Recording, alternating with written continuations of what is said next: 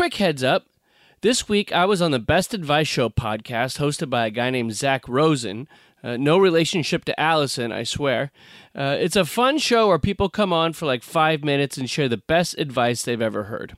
On my episode, I talked about a secret that I learned while working in radio advertising that completely changed how I communicate both professionally and socially. Check it out. It's the Best Advice Show with Zach Rosen, available wherever you get podcasts.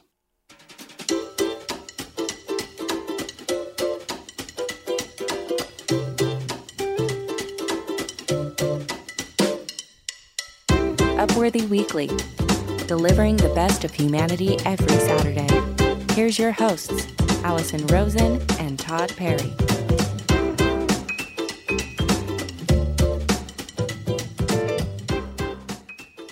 Hello, everybody. My name is Todd Perry, a staff writer at Upworthy, and this is the Upworthy Weekly Podcast. This is the podcast where we go over some of the most engaging and popular stories that Upworthy uh, up that Upworthy put out during the week. See, I came in so hard and so confident, and I just flubbed it. And with me is the wonderful Allison Rosen. You know her from Allison Rosen is your new best friend. Allison, how are you? I am so excited to be back. We uh we were not here last week even though people heard us because we had pre-recorded an episode. I hope I'm not revealing too much. I hope I'm not giving them too much of a peek behind the curtain. But um we did not record last week and I missed you, Todd. Oh, I missed you too, Allison.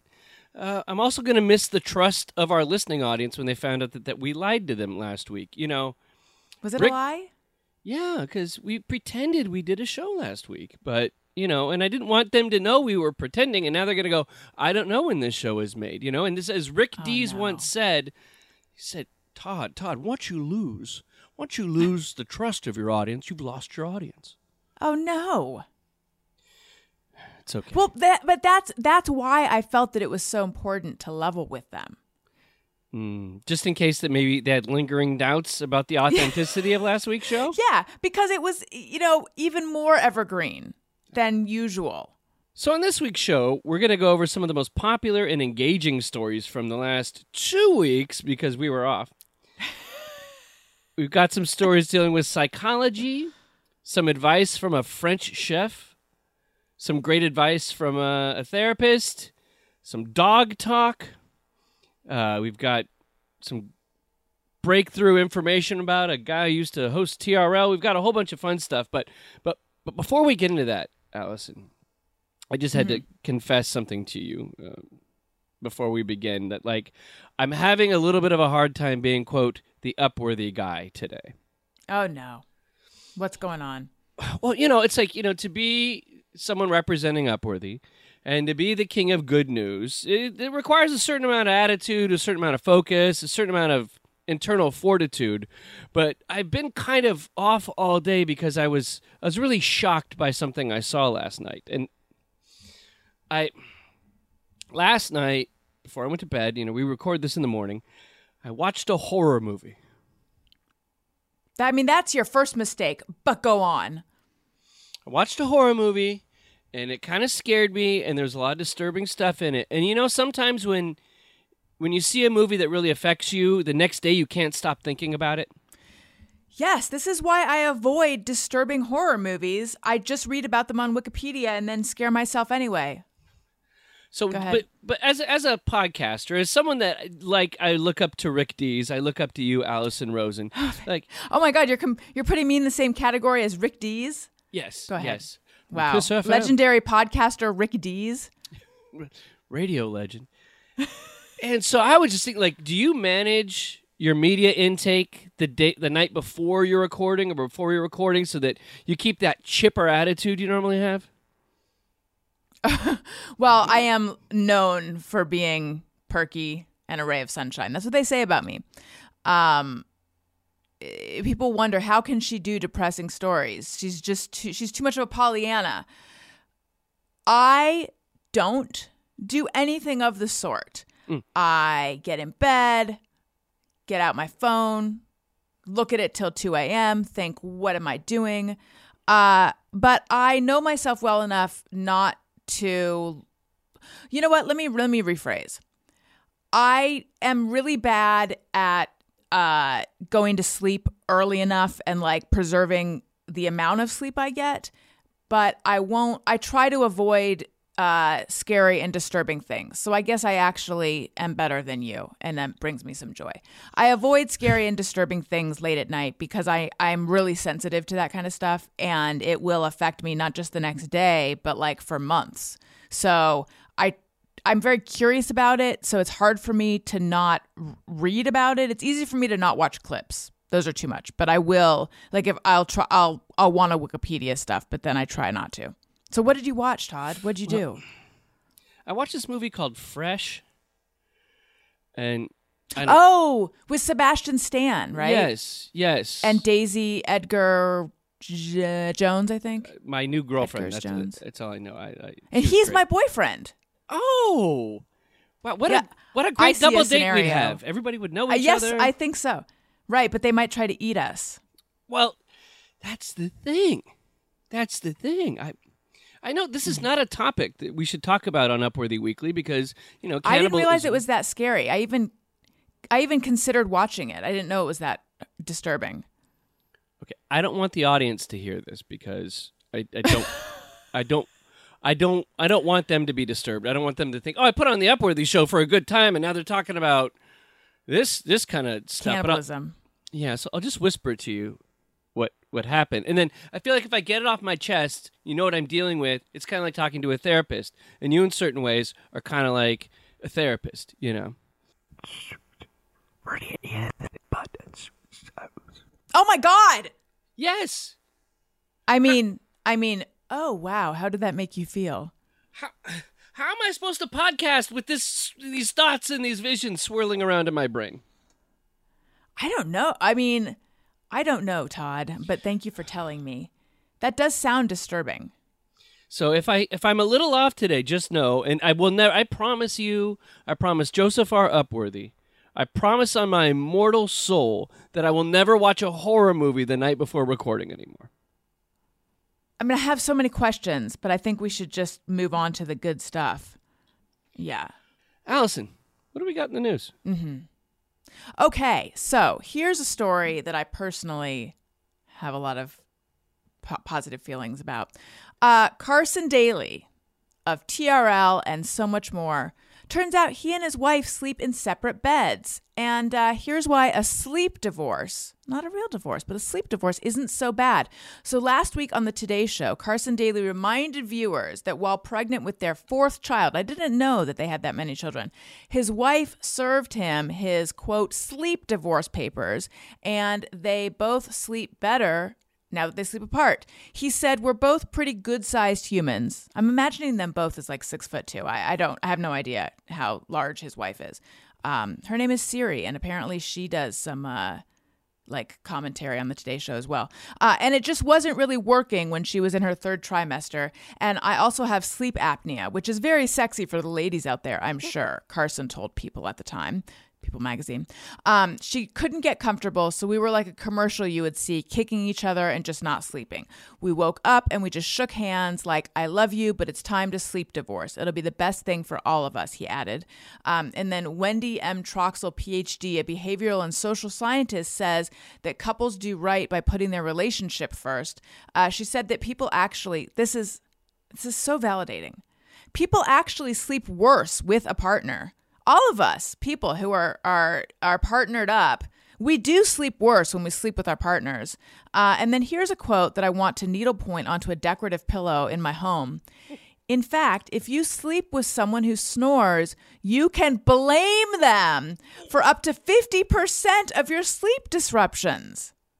I'm going to read that again. In fact, if you sleep with someone who snores, you can blame them for up to 50% of your sleep disruptions. Now, I love this. Um, what in what I'm saying, what in the world do couples like more than having a valid reason to be able to go to your partner and say, "You're the reason for half of my problems in life." I mean, I can't think of anything I love more. Uh, and she said that uh, the thing is, there's like a lot of social pressure to sleep in the same bed with your partner. So even if people sleep poorly, they still would prefer to sleep in the same bed with their partner rather than sleeping alone, which she attributes to the opinions of other people. I don't I'm not a behavioral scientist, though I play one on podcasts, but I don't know that it's just the opinions of other people. I mean, I guess maybe it is the ingrained opinions of other people. I think it's also, you know, affection for your partner and not wanting to be alone. Um, but she says that that's, you know, a sign that we're putting societal expectation above getting a good night of sleep. But she says, don't do that. Like, it's very important to our health and to our well being to get a good night of sleep. Um, I will admit, there are times, very few though, but there are times that my husband and I have slept separately because one of us was uncomfortable or we have we like a different kind of mattress. Um, he prefers a soft one. I like one that's a little bit firmer. Um, we've sort of met in the middle but he he he's moved on to other complaints but in general he feels like our mattress is not as soft. So while we still had his old mattress okay and i and his snoring was bothering me and i was pregnant occasionally he would sleep in that room I will admit, though, I look back on those times as sad times. Even though we probably got better nights of sleep, to me, those times, like, I don't feel good about those. We weren't fighting or anything, but I do feel like kind of sad about that. So I guess it, it is true that, like, it feels like, oh, something's not going right if we're not sleeping in the same bed. But now that I have all the, uh, you know, support I need, I'm going to march right in and show him this story. well, you know, is it did you feel bad because you weren't meeting society's expectations or did you feel bad because you genuinely felt bad, right? Now that there's a different expectation I I, about this. Yeah. Maybe you won't I think bad. I felt bad. I think in my mind it's um it's a measure of how the marriage is doing. So if you're sleeping in separate beds, that seems like that's a bad sign. Well, because that's so usually, it's nice to know yeah. that it doesn't doesn't have to be a bad sign. Yeah, because that's usually like the- I like the. Sorry. Sorry. No, I like the idea that it doesn't have to be a bad sign. I like the idea that couples can just everything can be fine in the marriage, but it just turns out that you you don't sleep that well together and sleep is important. So you've just decided you sleep best in separate rooms. Yes, because uh, it's, it's, usually the first sign of a, a, marriage is deteriorating. They start saying, "Oh, he's sleeping on the couch." Right. That's usually the first right. step. He didn't sleep in the bed that night, and then it becomes we eat at different times, or it's just this gradual mm-hmm. decoupling happens, but it it begins in the bed. Right. People right first come together in the bed. And when they exit each yes. other's lives, they, it's it all has to revolve around sleeping. But yeah, I like the idea that we don't have to live up to those expectations, and people can sleep however they like, whatever is healthiest for them. Um, I mean, I like the idea in so much that if I could have my own bedroom, I think that would be awesome. Like I could have, you know, Raiderette yeah. posters on the wall. You know, I could, I could have a black light. You know, I could have my Star Wars covers. You know, none of this expensive duvet crap that my wife bought. Like, I have my Empire Strikes Back stuff, and you know, I'd I'd have a you know a water turtle in the room, and it would just be a lovely thing. And then right. I'd be able to read at night because usually my wife mm-hmm. is. Oh, does a light light keep her up? No, she she watches like Netflix up until she goes to bed. So it's usually like I can't sit and read while like English people are humping each other on the TV all night. what? Right? What is she watching? The the bridge, the Bridgerton. Oh, okay. So, yes, and yeah, we go to bed separately. Or when I come to bed, what happens is I wake her up, and then she mumbles something incoherent to me. Mm-hmm. And she'll be like, "Well, first of all, she'll say, "Are you coming to bed?" And then I'll go, "Yes, it's 11:45." And then she goes, "But there's a frog in the kitchen." and I'll be like, mm, "Okay, I'm going to bed now, and I'm going to tell you that you said there was a frog in the kitchen in the morning." And she's, "Well, fine, don't deal with it then, you know." and the worst. I I talk in my sleep sometimes, which frightens me because who knows what the heck could could come out of Secrets one. you're revealing. Yeah, but one time when my my wife and I first started sleeping together, you know, Mm. sharing our bed, as uh, Michael Jackson would say. Uh, she said, uh, "She said you woke me up last night." I said, "Why?" She goes, "You were saying, no, Snoopy, I'm Linus, I'm Linus."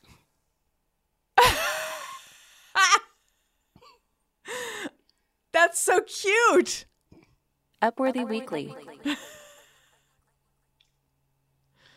19 people reveal the things they think are, quote, frowned upon for no good reason. So, this is basically kind of a roundup I did. I found a bunch of people talking about it on Reddit. And there are a lot of things. I think we were just talking about with the sleeping issue. A lot of people just knee jerk go, there's something wrong or it's frowned upon if married people don't sleep in the same bed together. But therapists, psychologists, professional people, the former host of TRL, Carson Daly, and KROQ, Carson Daly says, Ha, no, live how you want. Let's think about it for two minutes. So there's a lot of things that if you you, you people may have a re a knee jerk problem with, but once they think about it for two minutes, they go, Oh, it's not so bad. Uh, and so there were some of these that people were sharing, and uh, I picked out a couple that I like. And one of them was getting the cheapest bottle of wine on the menu. Hmm. Because yeah, they have the whole thing, and I always think, oh, I don't want to be the cheap guy, but I don't really feel like, feel like spending fifty bucks for a bottle of wine tonight. You know, I'll have a nineteen dollar bottle, but then, but usually what I do is I get the second to cheapest. I think they figure that out. I think they price that out. I'll go, I'll get the twenty three dollar bottle of wine. Oh, it's only four more dollars, and then I don't look like a cheapo. Unless I'm just eating with my wife, and then we'll both go get the cheap bottle of wine. You know. Uh, there was another one, and this one really resonated with me. Is people frown upon other people going places alone, anywhere like the park, movie theater, restaurants. Um, and the person wrote, "All my relatives and friends think I'm weird, but sometimes I just want to have a good time with nobody I know around." And that resonates with me because I'm all about like if there's a band I want to see, I'll buy one ticket and I'll go by myself if I can't round anybody up, or if sometimes you just don't want to deal with it. you know, who's meeting here? Who's picking here up? You buy the tickets. I'm buying the tickets. Who's doing that? Venmo you. Then, and I just think, ah, I just pop out. I leave when I want. I show up. You know, if I want to go, I can go. And like I was just at Bob Dylan recently, just sitting by myself on the aisle, feeling confident in my decision, and just sat there alone. And I totally enjoy myself. It's, I guess, it's a little more fun with friends and stuff, but I don't mind doing things like that. But you, people might think you're a creeper. Or I movies. saw um Book of Mormon by myself because I could only get one ticket, but still, and I enjoyed it. Oh my god, I could imagine because sometimes people say that when people laugh, it's a social thing. So like, if you're sitting at home watching Family Ties by yourself, you're not gonna be like, "Ah," you know, and laughing your butt off. But if you're sitting with a friend or with your husband, then you're gonna communicate you think something's funny, right? Right. But I think Book of Mormon is so funny, and I think it was one of the funniest things I ever saw in my life. That I think I would sit and just, if I was the only person in the theater, just sit and laugh Yeah. like a, a madman the whole time. Uh, another thing that is unnecessarily frowned upon is not having an opinion on a subject. Mm, yes, And I I'm think, gonna agree. yeah, or, or maybe don't agree. I mean, I don't know how I feel about that. I don't know. yeah, I need to think about it. yeah. I don't really have a strong feeling. Yeah. You know, and I was just thinking that actually some of the more intelligent people I know are people that don't have opinions on things. I I found that when I've worked in, in like business with people, uh, the, the the business owners lots of times are always just like, I think when you're kind of bottom line oriented or solution oriented, your interest really isn't in it's just like what works. Okay, we, we want to know what works. Who has the best idea in the room? and they're not re- they're always willing to change their minds about things. And then and they ask you why do you think that? Why should, should i change my mind? Am i doing something wrong? And i think those end up being the best people in business because they look at things uh, really objectively and there was, was Colin, i might have said this before on the show but there's a guy Colin Cowherd who's on um, i'm sure you listen to him every morning on 570 am uh, fox sports but Yes.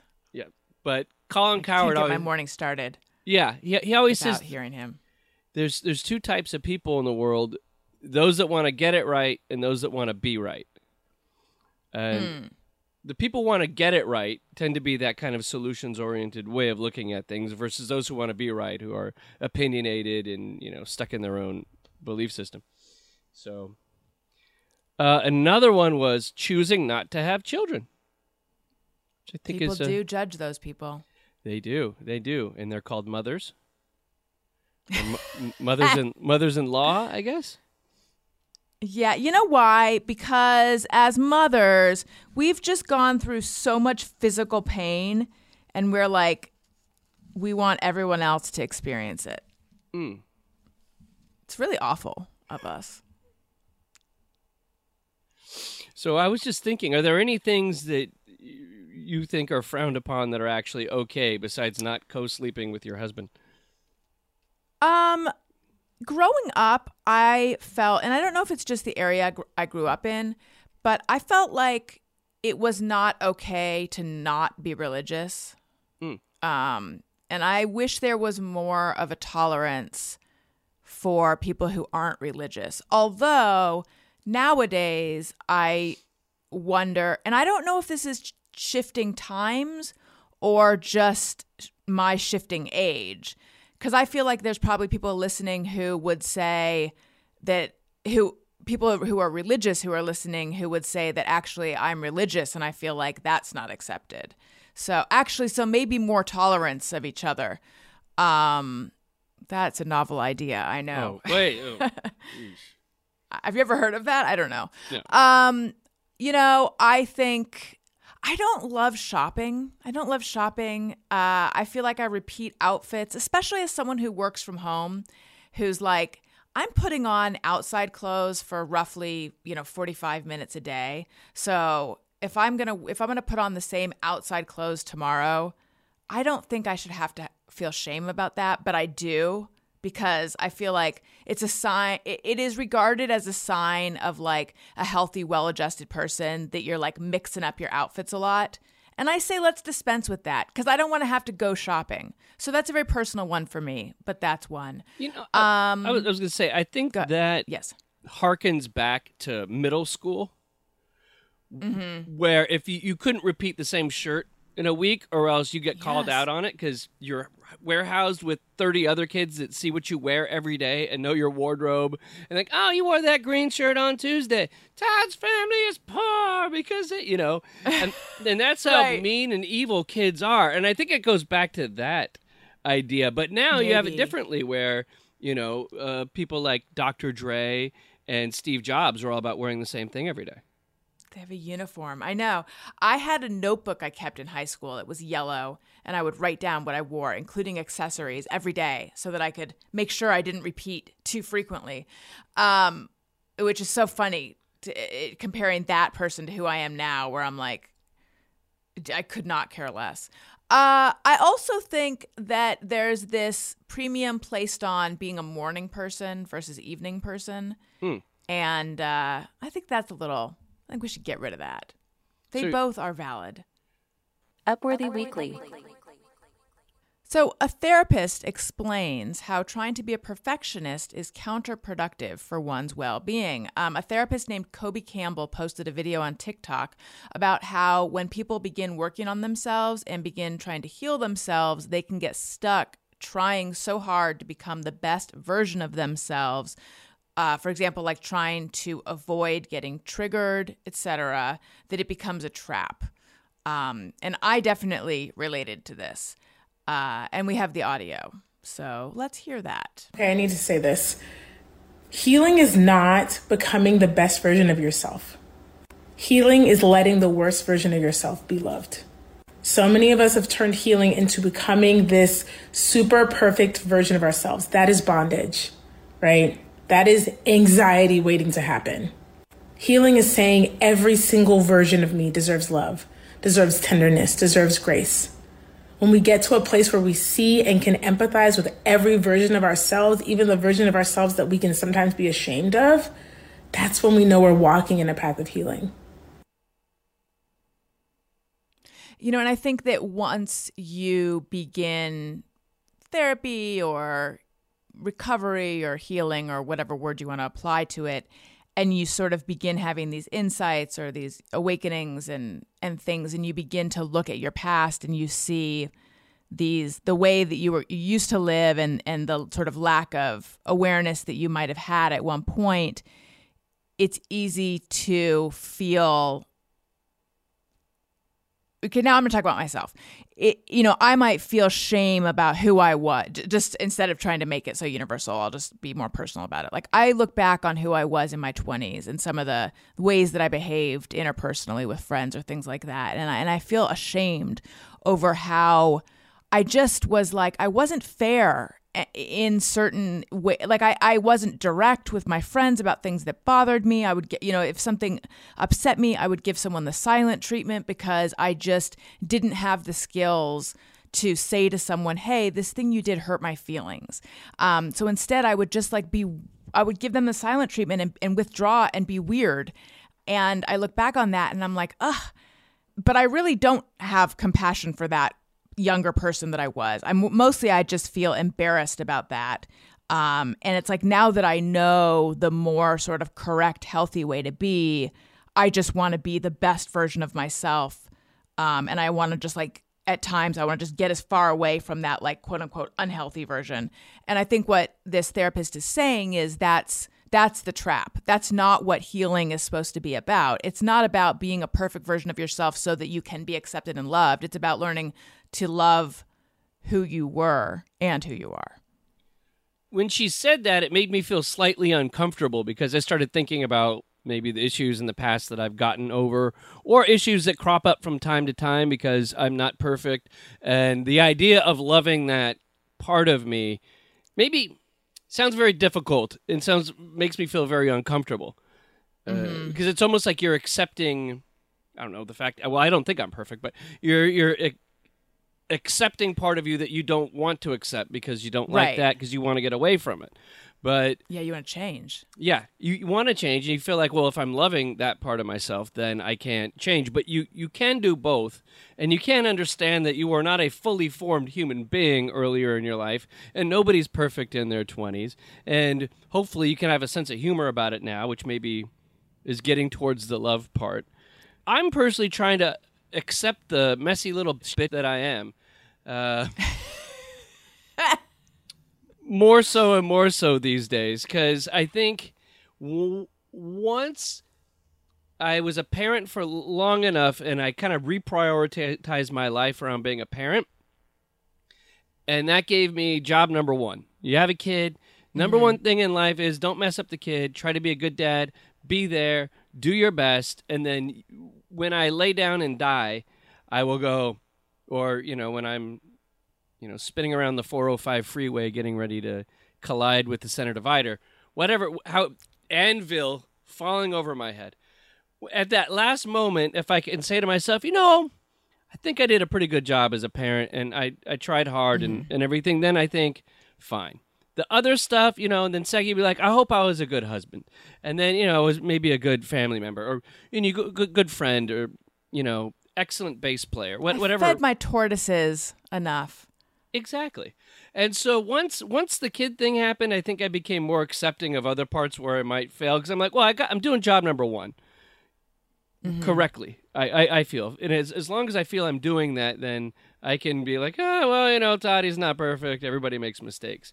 But I think that's where I became a little more accepting of the the mm-hmm. messier parts of myself and the things that I maybe was a little more ashamed of previously. Yeah. Yeah, that makes sense. That's why you got to have kids, people. If not, I was honestly, seriously, I was so just thinking a very similar thing. And then I was like, I don't want to do that though, because we just said we're not going to be those people. But I really was thinking it's weird how how having kids kind of it does give you a little bit of fo- if if you feel a bit at sea like what is the point of it all I, I said it like Seinfeld what is the what is the meaning of it all then I go well it's kind of like I'm gonna you know I don't know but I think it's to raise my kids well but that's not the reason to have kids it's just a nice side effect of having them Right. That would be pretty selfish. You're like, I'm feeling rudderless. Might as well reproduce. yeah hopefully I and I also I'm looking forward to, you know, there are people when as they get older I think I what I think is I think being 45 years old that I am right now is the worst time in your life for self-acceptance because I think when I was in my 20s I was like F it, you know, YOLO, you know, uh, don't leave a good looking corpse, you know, go for it in life. And didn't really see the repercussions of my actions or wasn't totally sensitive to everything. And was a little wild right? So but i didn't have like, these nagging feelings of anxiety about i'm not a perfect person. It was like no i'm great i'm perfect i'm invincible and then maybe early 30s this thing creeps in where you start having this oh i've fallen short of grace things are actually expected of me at this age and and i think that rolls on but then you get to that magic point where when people get old and they just don't give an f at all and that, and that comes next. I don't know when that is, but I'm I'm ready for it because I'm I'm done with the self-flagellation.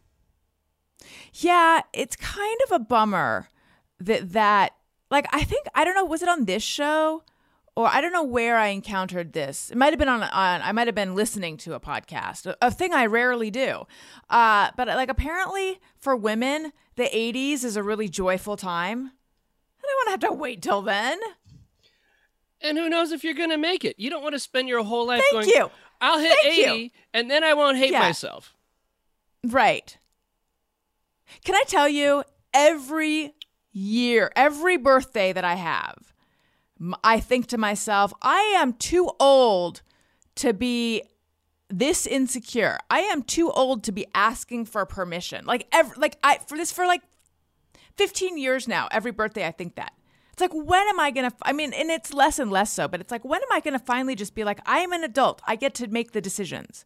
Yeah. It's pretty ridiculous. I think now's the time, Allison. Now's the time. I think when I'm 80. I'm giving you permission, okay? I'm giving you permission to not to have to ask for permission. You get me?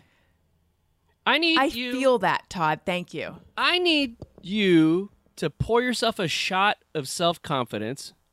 All right? Ooh, thanks, girlfriend. I want you to have a pint of womanhood. I want you Wow, to what bar am I at? I want you to have a chaser of self-actualization. Oh my god. Sounds like I just had a chaser of self actualization. And I want you to stop it. Right now, I'm deputizing you. Okay? Because that is the perfect you that you're trying to be.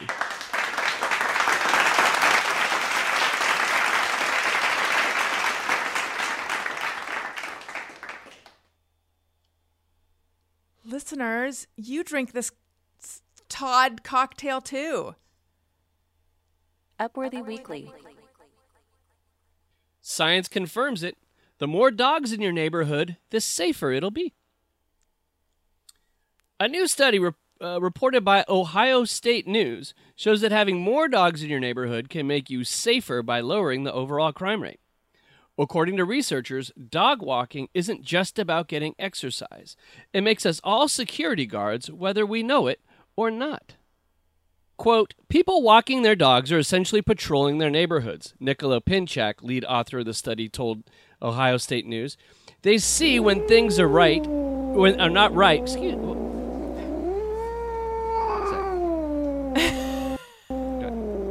Somebody doesn't. Somebody doesn't Oh, like what no. we're saying here. Uh, they see when things are not right when there are suspect outsiders in the area. It can be a crime deterrent.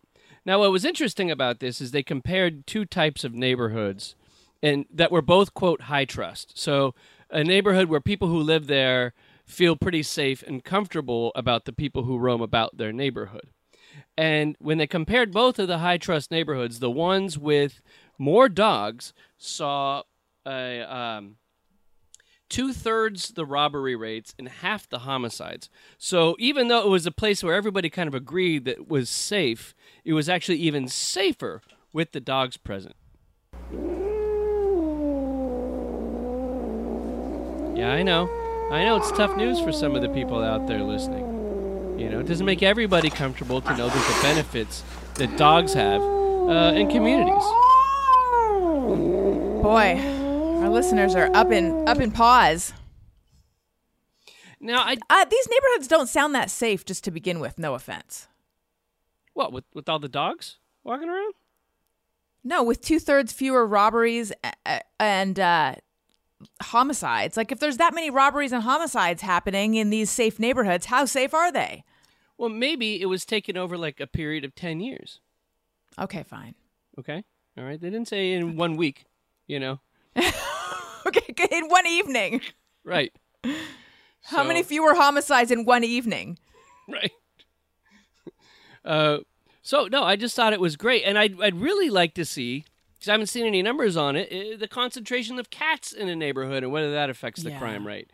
I, I just want to see it. Somebody show me show me the research. I want people out there to do their own research. I want them to bring Show it back to me. cats. Yeah.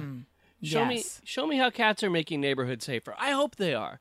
I hope patrol kittens are running around and they're noticing things and you know, McGruff the crime cat is uh, running about making places safer. I mean, it's tough for me to see it happening, but you know, I, I want to have an open mind about this. Hmm. I'm open to it as well. Yeah.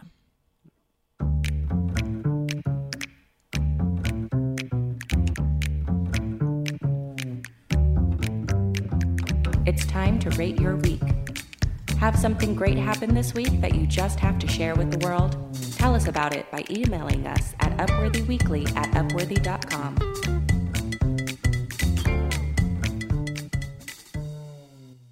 Allison Rosen, on a scale of one to five, one being a dogless neighborhood, and five being a canine heaven on earth, rate your week. This week gets a 1.5. Oh wow, that's Now, a I- crappy week. It was a pretty bad week. I can't stop dancing though, so I know that I'm giving it a low score, but my body is giving it a high score because I can't stop dancing to the music. Um, okay, we went to Tucson to visit my husband's dad, uh, and that part went well. I'd only been to Tucson once before. I liked Tucson. All the family stuff was nice. My whole thing was like, I just don't want to get COVID. We haven't gotten COVID yet. I just don't want to get COVID. Um, and so all the Tucson stuff was nice, hence the 0.5. Uh, but on Sunday, Owen felt very warm. I didn't have a thermometer with me, but he napped most of the day. I gave him some Tylenol. He felt warm. Um, I gave him a rapid test at the hotel. It was negative. I'll try to make this fast. Um, that evening, he started saying that his tummy hurt. Um, he was like, he was saying, ouch, ouch, um, and crying. And Daniel and Daniel's mom, who was with us, um, felt that we should take him to the emergency room to like rule out appendicitis. I was like, I, in my mom gut, I'm not that worried about him. I don't think we need to take him. But at the same time, um, you know, going into a holiday weekend, I I didn't want if if Daniel was getting more and more nervous, I could see it. So like, you know, I was like, we'll just take him, and then it turns. I know that I'll be right, but that it doesn't hurt to take him. Took him in on our way in. I was like, but you know, Daniel, I think that if it were appendicitis, he'd be really sick and throwing up. As we walk in, like literally as we enter the pediatric ER, he just barfs everywhere, like all over Daniel's shoulder. It's like splashing on the floor. He's crying. It's everywhere. We go in. They take his temperature. It's 103.6. Um, they get, give him some, some Motrin. He's like miserable. Um, eventually, the Motrin kicks in, and he's like a whole different child. He's singing. He's himself. Daniel's like, should we just go home? Because it's like the middle of the night at this point. Yeah. Um, and Daniel's like, you know, wearing Owen's barf. Um, And I'm like, I think we're, you know, they're going to take us back soon. So they finally take us back, but they think it's just a stomach bug. And I say, you know, do you have a PCR test? And they do. So I'm the one who said, let's give them a PCR test. So they give them a PCR test. We go home. Four in the morning, I get a call. It's positive. Yeah. So anyway, um, uh, I'll make this much faster. He's better now. Um, Elliot, my other son, is positive. His case was more mild. My mother-in-law is positive. Her case is fairly mild. Um, she's not feeling that great. Daniel and I are still negative, surprisingly. So anyway, we went on our trip and we got COVID, but not me. 1.5. Todd, Wait, oh, wait, wait, wait, wait, wait, wait. Are you a better person? I'm not. Okay. No, I'm definitely not. Okay. I'm not a better person. Although maybe my like I said my mom gut thing, like I have within myself reinforced my trust in my mom gut, which sounds like something that you'd want to like work off in the gym. but I knew that it wasn't appendicitis and I was right. Um it was COVID. so I don't know. Um, but no, I'm I'm I'm that I'm the same jerk I was before. Todd, Yeah. how was your week on a scale of one COVID without a good uh trip and five wonderful? Uh, I'm gonna go four, which is just sub Wow. wonderful. Yes, I had a, a wonderful three day weekend where uh, I spent. I went kind of from backyard barbecue to backyard barbecue to backyard barbecue with my neighbors, who are all super awesome, cool people who had like little barbecues, and um, I even crashed a party of people who just moved into my neighborhood because my buddy my buddy uh, GameStop Steve was like, "Hey, these new people moved in from Texas. We're gonna go over to their house. You should go." And I walk right in, and they had pizza out, and I grabbed a piece of pizza, and the guy who owns the house, who had never met me before, goes, "You grabbed the biggest piece of pizza in there," and I said, Huh. "Yeah, yes, I did. Yes, I did. Nice to meet you. I'm Todd." And and now we we made couple friends with the people from Texas, and one of the mornings I was playing Hot Wheels with my son, and I put on uh, a Hard Day's Night, to the Beatles movie, just thinking he'd absorb it in the background. And he watched the entire thing, black and white, 1964 movie. And the next morning, he brought me the DVD and said, "Can we watch it again?" Aw, And I look said, "Look at that. You're programming your child. "Mm-hmm." But Yeah. uh, it was great. had a had a good time with my son, and so I give it a good a, a four. Good. Are you a better person? Yes, I will say I am, and it's it's due to my incredible compassion that I have for the animal kingdom. Mm. Not not cats, of course, but you know the animal kingdom, uh, the lovable ones. my dog, in the middle of the night, I was letting him out to pee because we don't have a doggy door, which is a long story, which would be the most boring. Thing. We don't I have could- one either. Yeah, Yeah. I could tell it, but it's boring. Uh, so I was letting out my dog. Let's at- record. Let's record a podcast about why we don't have doggy doors and then delete it. okay, just so we could talk to each other about it. Yeah. and I let my dog out into the, our front yard, which is enclosed, and he's sniffing around really aggressively, and I'm just like tired. I'm like, uh, and then I see him charge for the corner, and he finds a Uh-oh. full, big, huge, nasty possum. Alive. Yeah, and he grabs it by the neck and just starts tossing it around. and I intervened. I said, I'm not going to let this possum die. Yes, it is an intruder on my property. right. And so I went and I, I got the dog away. I risked getting rabies because you never know that possum bites you, and then, you know, next episode I'm foaming at the mouth. You, mm-hmm. you've, then, then I have to get another co-host. yeah, I'm the one. Yeah. yeah, no, but you're you're sitting there laying down on a ventilator, and I'm foaming at the mouth, but we're still doing it. You know, we're still doing the good news thing. They need it. The people They, they need it. need their good news from me on a ventilator and and rabid Todd. Oh, sorry, Yeah. I got my mouth foam. Maybe we just won't. People people love mouth noises on a podcast. You know, you know, they never write emails about mouth noises or tell you on Twitter if you have mouth noises on a podcast.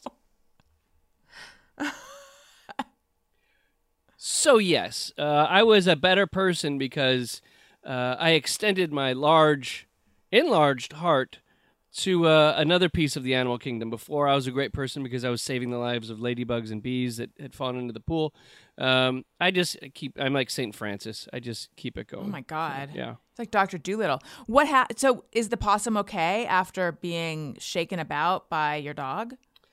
Yeah, you know, I thought he was dead at first, but then I realized, see, the possum. playing possum. Yeah, yeah, and Whatever happened? Sorry. fooled my dog because he's dumb and uh, fooled me as well. I was like, I'm going to see that dead carcass there in the morning and I'm going to have to dispose of it. But not so. Whatever happened with the rat that was terrorizing your life? Oh, the rat still lives in my house. it's been two weeks. Uh, we had actually, it's um, there was two, and we we got one. I got. I found out it was a mouse Oh. because you, you know you you could tell Because they're smaller? the taste. Oh, God. No. Uh, we caught one, and then there's one that periodically visits us and runs about uh, the eaves of the home uh, about about three times a week, and the dog loses his mind. So I'm just on the other side of crazy from it, so it's fine. Mm. Great. Upworthy Weekly. Top chef Eric Ripert explains how he broke the cycle of abuse in his restaurant. I don't know if you know this, Todd, hmm. but restaurants are not necessarily the most kind, comforting, compassionate work environments. Perhaps you've seen a little show called, what's that show called? Gordon Ramsay's something with hell in the name? Hell Kitchen, Hellfire, Hellmouth, Hell's Hell's Gate. What's it called? Hell's Kitchen. Yes. It was right there. yes. You know where he yells and throws stuff? Apparently, that's how kitchens really are. At least the one that Eric Ripert of Le Bernardin. And yes, that is my French accent. Drink it up, people. Uh, mm-hmm. yeah. Uh, so there's a video of him explaining how he changed, how, how he came up and uh, repeated this sort of abusive kitchen protocol, and then he realized it didn't have to be like that. Let's take a I was listen. trained in France um, as a, at a very young age in a kitchen. The way they were teaching you at the time was what they called the old school kind of teaching, which was abuse, verbal abuse, obviously being insulted all day, physical abuse, being punched in the shoulders or kicked in a boat and things like that. And I really thought it was the right way to train someone. And when I came to Le Bernardin, I was uh, 24 years old. I was in charge of this kitchen here and I applied what I was taught, thinking I was doing the right thing. I was having tantrums in the kitchen. Uh, I was very abusive uh, verbally, not physically, but verbally. Uh, I was breaking plates when the food was not good. Uh, I was miserable in my life. The cooks were the, leaving Le Bernardin, um, and we were losing some very good employees in the dining room and in, uh, in a kitchen. The cooks were scared. And one day, I don't know what happened, but I was thinking about why was I so miserable? Why uh, everybody was leaving? I realized it was all about me, all about being angry. I decided to change completely and to basically support the team, uh, share my knowledge and wisdom, cooking wisdom, in a very caring way. And we decided that our kitchen will become not a sanctuary because it will be an, an exaggeration. Kitchens are very busy. Uh, however, our kitchen is very, very peaceful and we do not accept any abuse in this kitchen. If someone flips, which can happen under the pressure, then that person has to apologize on the front of everyone for not being nice.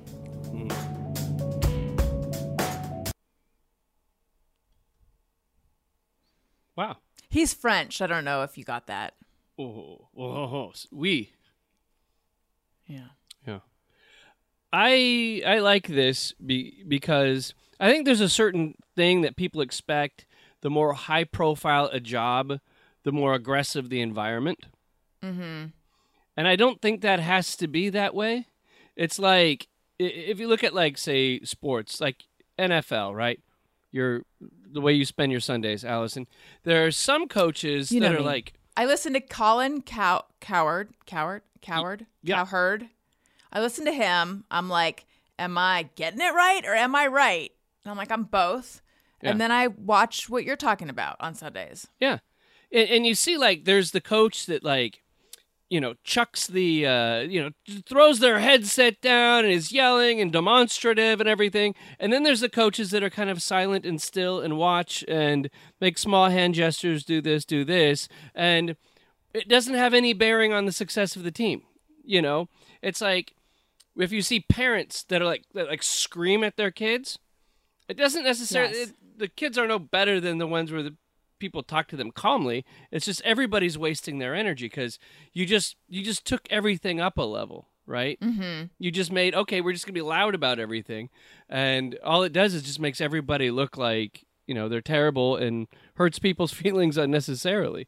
Uh, but I I think that people think that the the more power they have, they have to act like an a hole, and not true. You, totally don't have Right. to have to do that. Um, It, it doesn't bring out the best in people.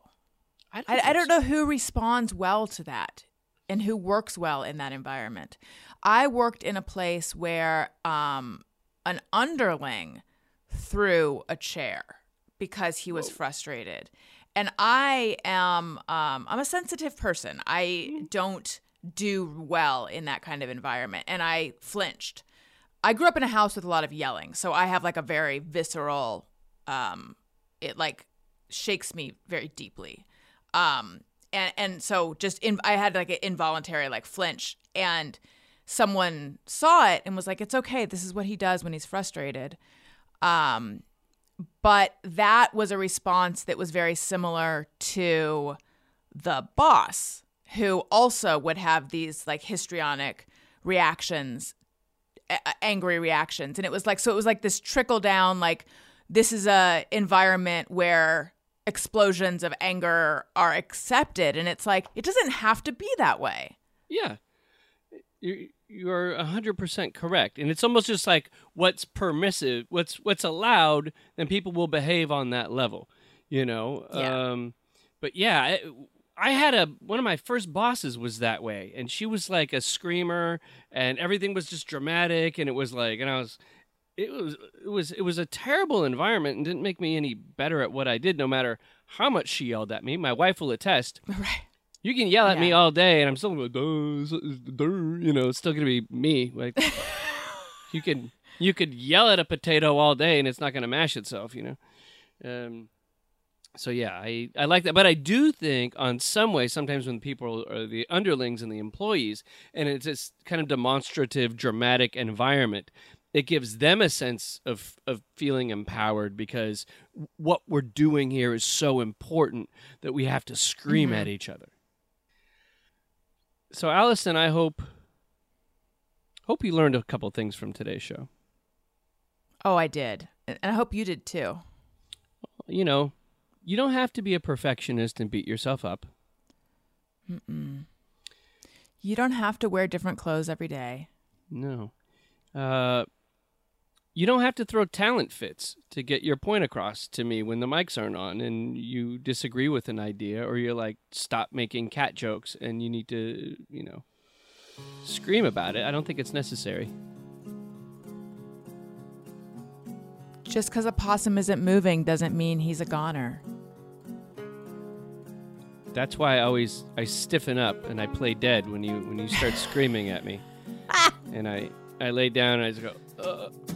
It's a very visual bit, but Upworthy Weekly was this produced by. Todd Perry. Follow Upworthy on all socials at Upworthy. Allison is on Twitter at Allison Rosen. And Todd at Todd A. Perry. That's Todd with one D. Questions, comments, or to tell us about your amazing week, email us at upworthyweekly at upworthy.com. I'm Marley Balin. Have a great week. great week, Marley.